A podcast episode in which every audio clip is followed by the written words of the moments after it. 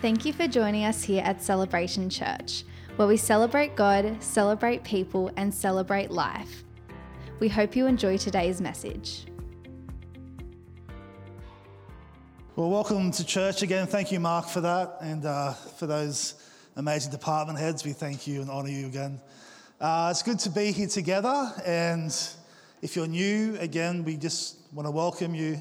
If you're online, there's a few online uh, or podcasts, we welcome you as well. Um, few bugs going around at the moment, a few gastro bugs going around, I hear. So make sure you wash your hands and stay healthy.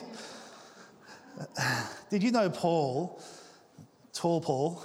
Uh, maybe that could be your name, Tall Paul. Um, is studying medicine. So if you have a rash, make sure you go see Paul. And uh,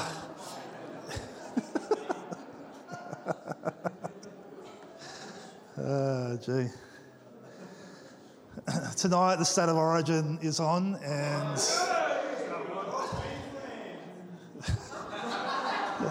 you sounded like a Queenslander, just a little bit slower, just a little bit slower. It's all right. Go the Blues. Go the Blues. oh, gee. Go the Blues. Yeah, that's right. All right, here we go. Let me start with something. A man with two broken arms walked into a church and asked the priest if he could do, uh, if he could be the new bell ringer. The priest said he was unsure if he could hire him, but would give him a chance. And the man went to the bell tower and started ringing into the bells head first because of his broken arms, making the most beautiful sounds the priest had ever heard. Unfortunately, on his second attempt, the man missed the bell and fell out of the tower and died.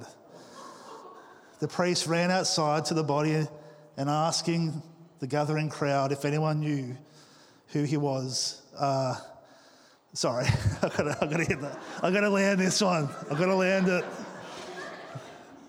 The priest ran outside to the body and asked the gathering crowd if anyone knew who he was, and they all said no, but his face did ring a bell. yeah. I doesn't need a clap. If you're clapping anyone, clap God, don't clap me. uh, there's a bit of a turbulent one there, better than last week. Today's service, um, I'm going to share for a few minutes, and then I'm going to get you guys to actually do an activity. Toddlers love activities, and church people often love activities too. So, just to recap, last week, oh, we've been doing a series around family and building a healthy church family. And last week, we spoke about a family that cares well and just to recap, if you weren't here, listen to the on podcast, but if you were, we talked about seven ways to care. One being to be proactive, and not just reactive. In other words, don't just care when you hear about something, also care three weeks later. Offering prayer is important. Number two, be practical, send a text, make a call, send a card, make a meal, send a gift. Number four, we talked about how sometimes silence is actually soothing. Sometimes people don't need you to give all the advice, it's just to be with somebody in a time of crisis is important.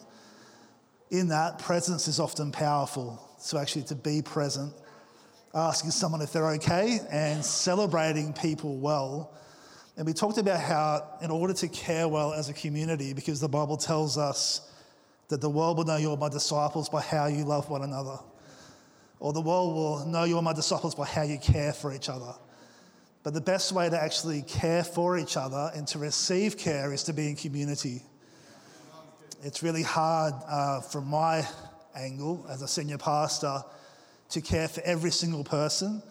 Um, Jesus had 12 who he you know, done life with, discipled well. So therefore, we rely and equip Connect leaders to help care for people inside the church. Why? Because if you're in connection, then people can care well for you. But if you're isolated, it makes it really hard to care because you might be going through a really tough moment and have no one to talk to, but that's not actually God's idea. God created connection, He created community. So make sure after service you stick around, meet somebody that you haven't spoke to, ask about their story, get a meal with someone. Just go plonk yourself at some random table with people and make it awkward till they talk to you. do whatever you have to do. And if you can't stick around, get here early. There's people here early and just shake some hands. You know, just do whatever you have to do to build community because the onus is often on us to make sure that we're connecting well. Does this sound good? All right, let's just pray. Father, I just thank you for your presence. I thank you for your goodness. I thank you that you love us. Lord, we pray right now that your Holy Spirit would be here in power, that you would change lives, that you would speak to hearts, that you would break chains off people. People who are discouraged, I pray that they would rise up with encouragement in their heart today. Those, Lord, who are feeling isolated, may they find family. Lord, we pray for our church community who are unwell. We pray for healing. We pray for breakthrough. In Jesus' powerful name, we commit this moment of the service to you. And everybody said, Amen. I just want to say hi to my son, Bear, at home. Hey, Bear, love you. My wife just sent me a photo of him in front of the TV watching Daddy. So I just wanted to say good day to him because he is amazing. This morning, I want to speak to you for a few minutes about being a family that shares stories being a family that shares stories.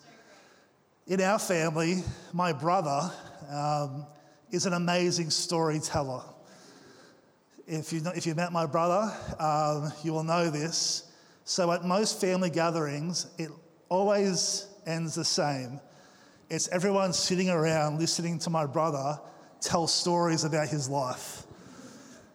And he is such a good storyteller that everyone's engaged everyone's happy, and everyone normally has questions to ask.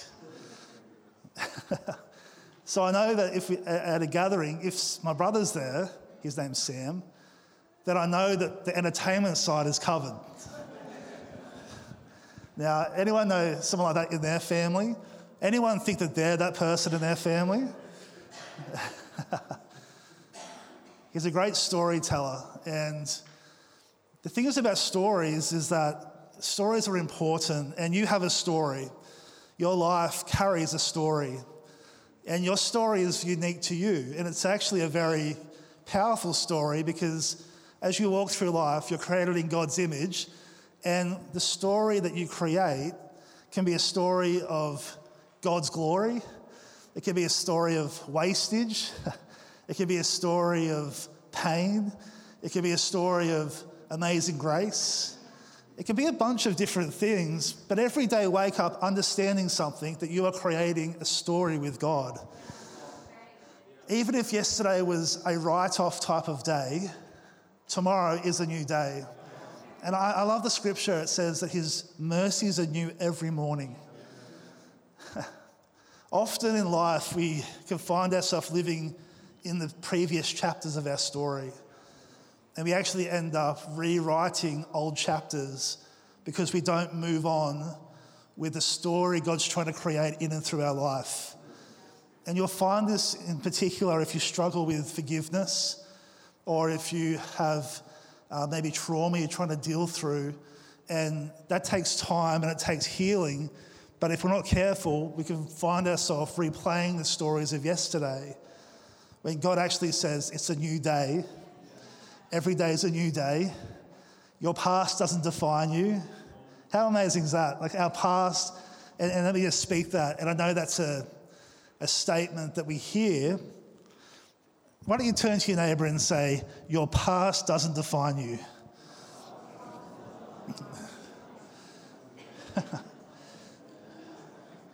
now, point to yourself and say, My past doesn't define me.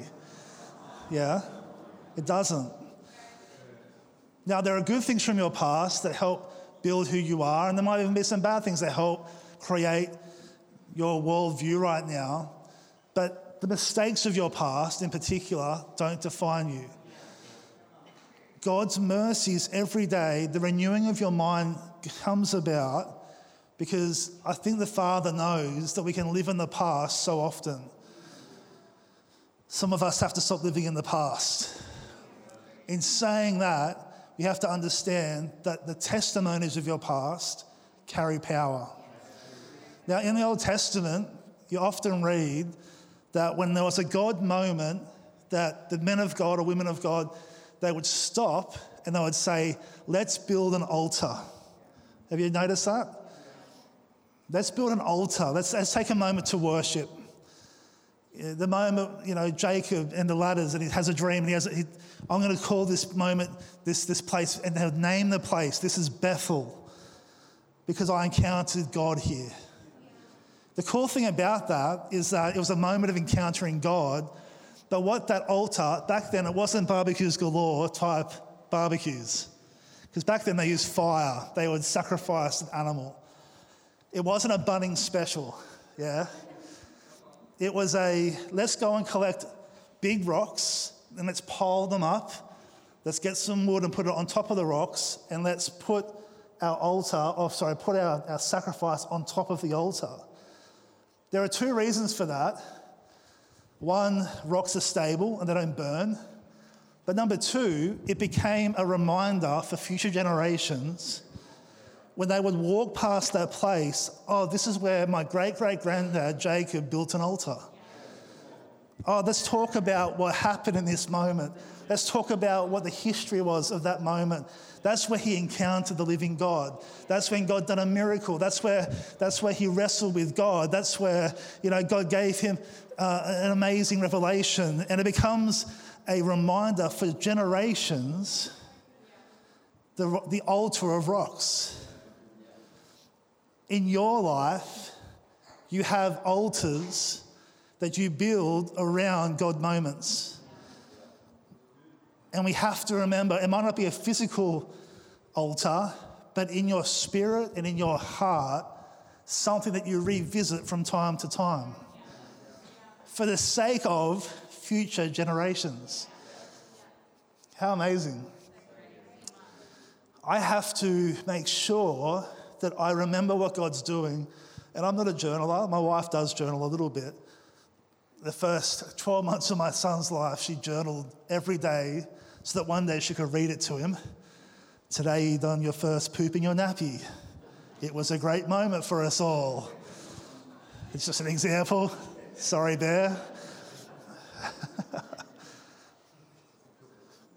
but one day, that'll be a, a moment where, when he's older, he has his own kids, because my mum done that for me she, she gave us a, a, a book and said, I, I wrote this about your first, I think she said six months.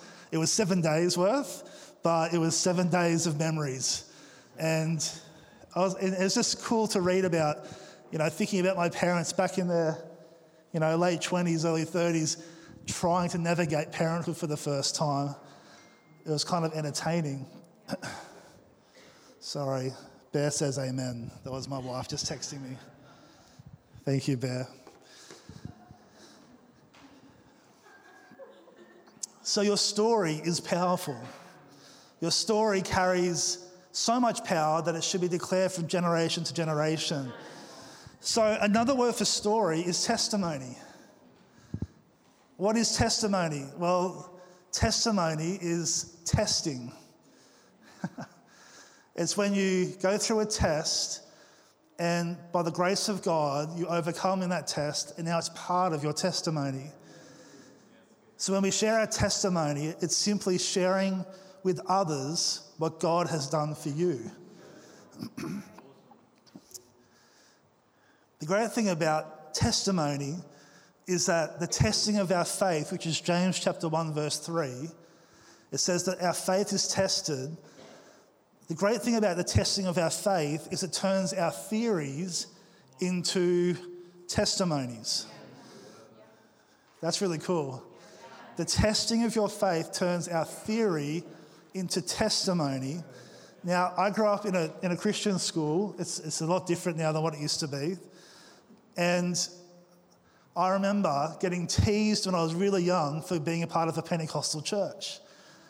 You know, and so little year two, such and such, would tease little year two, Benaiah, and my other, I lived across the road from another Pentecostal pastor in town, and me and his son were best mates. So the two Pentecostal pastors' kids were on the same bus, same bus stop, and so we'd get teased together because we were the happy clappies back then. And we would say, Yeah, but your church is boring. Yeah, but you're the happy clappies. That was the argument in year two. We don't have that today. The denominational wars of 1990, 1990s.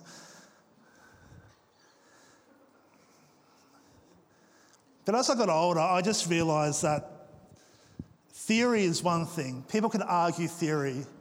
When I became youth pastor, a pastor sat down with me um, from a different theological background and gave me a book and said, I got you this book to congratulate you. This is our first time ever meeting. And it was about how what I believed was wrong. As an Australian Christian church's pastor, youth pastor, and here you go, I'm going to correct you. I'm going to save you from the path you're on in your church. We didn't really speak much after that, but anyway, that's what happened at the time when I was 19. The thing is, though, is that everyone has theories. And he probably was right in some ways, and I was probably wrong in my beliefs, and I was right in some ways, and he was wrong. It doesn't matter. When it comes to our life, you've got to realize that everyone has opinion, but not many have wisdom. And many have theories about Scripture, but you find that power comes through those who have lived long enough to create testimony from their theory. You hear it in church when someone gets up here and opens the Bible and they share something, but they haven't lived it yet. They share theory, which still carries power because it's the scripture, but there's something even more amplified and powerful when it's actually being applied to their life. It's easy to argue theology, but it's hard to argue testimony. I can tell you that God doesn't heal in the New Testament, today's church, but if you've been healed of cancer, who cares what I have to say? Yeah? I don't care if you have 50 scriptures to back up a thought. If I've seen God do a miracle in my life, testimony will trump your theory. I love this Bill Johnson quote. It says, it says, Jesus doesn't talk about his interaction with the Holy Spirit, he illustrates it. You notice that in, in, in the scripture, in the Gospels? Jesus just does. He just is. He doesn't go, oh, there's a man with leprosy. Okay, everyone gather. We're going to do a five week study on healing from leprosy. Get out your Torahs, get out your scripture. No, he just, he embodied the scripture. He embodied the testimony of the Holy Spirit in and through his life. What a great challenge for us.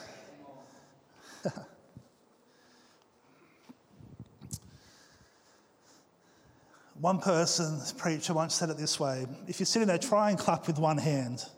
Try and clap. Yeah, it sounds, it sounds a bit weak, doesn't it? Now, now you try and clap with two hands. Okay. One hand is theory, but if you have two hands, it's theory, it's testimony, together creates the effect. So we have many Christians who are going, let your light shine, make a noise for Jesus. They're one handed crabs doing their best. Oh, if I just do it. The minute you get testimony, is you create a loud impact because God's word with God's, with, with God's actions in your life create an amazing testimony. This is the power of testimony. This is why it's important for us to share stories, to share testimonies. So, here's some really quick things, and then we're going to do something practical. Number one, why is sharing stories so important? If you have your Bibles, turn to Psalm 71, verse 15. Psalm 71, 15. It says this.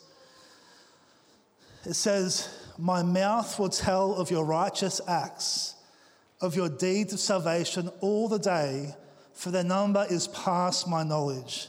Notice, my mouth will tell of your righteous acts. With the mighty deeds of the Lord God, I will come. I will remind them of your righteousness, yours alone. O God, from my youth you have taught me, and I still proclaim your wondrous deeds. So even to old age and grey hairs, O God, do not forsake me until I proclaim your might to another generation, your power to those to come. The power of testimony. I love this psalmist. He's like, you're not going to shut me up. Even when I've got grey hair, I'm still going to go for it. I'm still going to declare what you have done. I love how he says, it says, your wondrous deeds. When you share your stories of the wonders of God, that people might say, God is wonderful. How many people do you know? How many Christians do you know that when you see their life, when you hear what they have to say, you sit there going, wow, God is wonderful? Because that is our, that's our story, that's our anointing, that's our call. So, number one, sharing testimony gives glory to God. It's an act of worship. When I talk to you about what God has done, and as a pastor, every week I have to do this. You get that from me all the time. You probably have heard, you've been in this church for many years, you've heard me share testimonies three, four, five times sometimes, the same story. And I just speak as though it's brand new. Like you're hearing it for the first time. You're like, yeah, I've heard this one. I don't mind. I'll keep declaring the wonders of God because there is power in that. That everyone who loves Jesus here you have testimony. The second thing is this if you have, well, let's just, I'll read it to you. Matthew 6, verse 10 says, Your kingdom come, your will be done on earth as it is in heaven. Turn to your neighbor and say, His kingdom come, His will be done on earth as it is in heaven. So, number two, we declare God's normal when you share the stories of God, when you just declare the testimonies of your life, we declare what God's normal is. It says this in Matthew 5 16. In the same way, let your light shine before others so that they may see your good works and what give glory to your Father in heaven. Let your testimony be so powerful that others might hear it and think, I need to give our wonderful God glory. I find as Christians we can be loud in our theories, but the power is in our testimony. Your workmate doesn't need the three scriptures necessarily of why they need Christ, although that's a good foundation. Share it when you can. Understand that it is amplified through your transformation.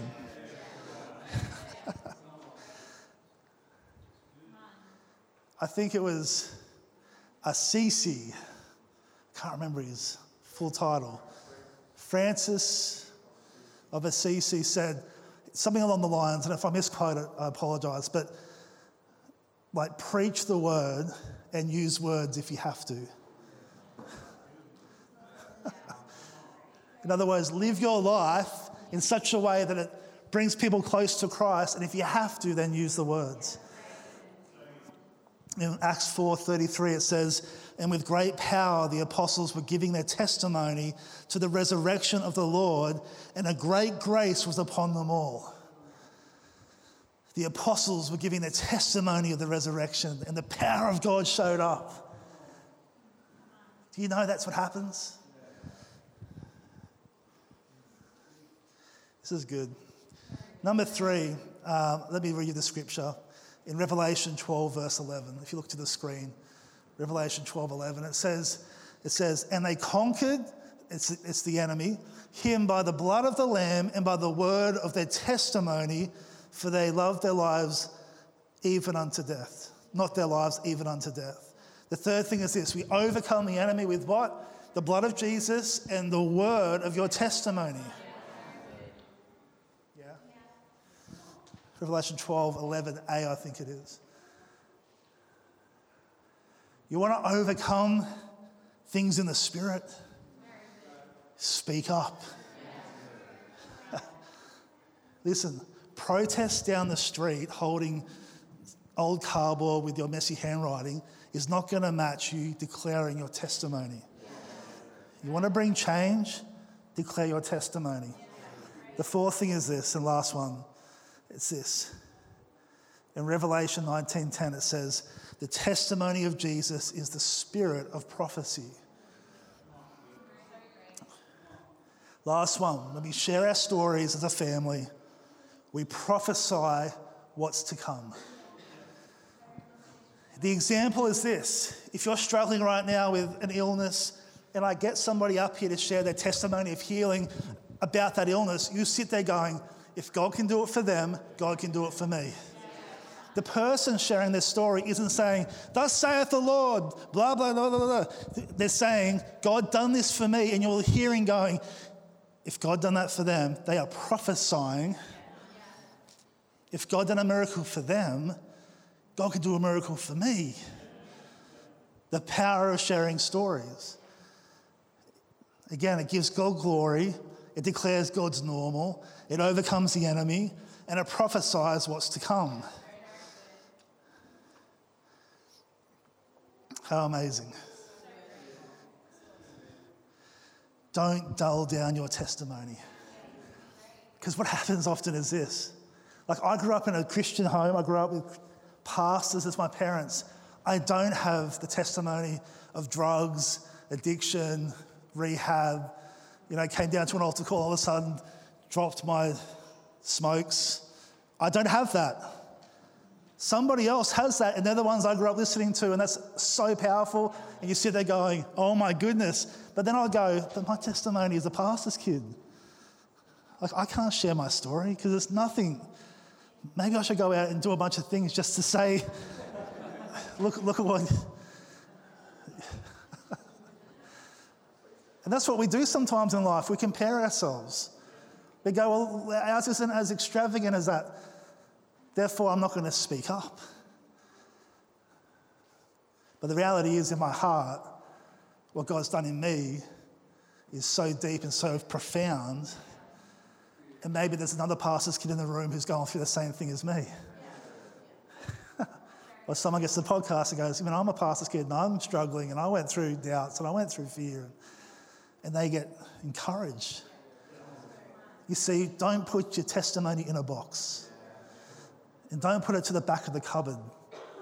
Speak up, share it, knowing that it gives glory to Jesus. So, what we're going to do, we're going to finish that section. But what we're going to do is something a little bit different. I would love for us in this room to break up into groups of four or five. Now, if you're here going, oh, I don't even have a testimony yet, it's okay, just listen. You don't need to speak, you just listen. But I'd love if some of some people in that group can share their salvation testimonies. The story of how you met Christ. And by doing so, you are, remember, giving glory to God. You are declaring what God can do, His normal. You are overcoming the enemy, and you are prophesying to those who listen. Does that sound good? So, what I like though is I like, what are the generation? There's the boomers, there's the, what's the other ones? Gen Y, Gen X,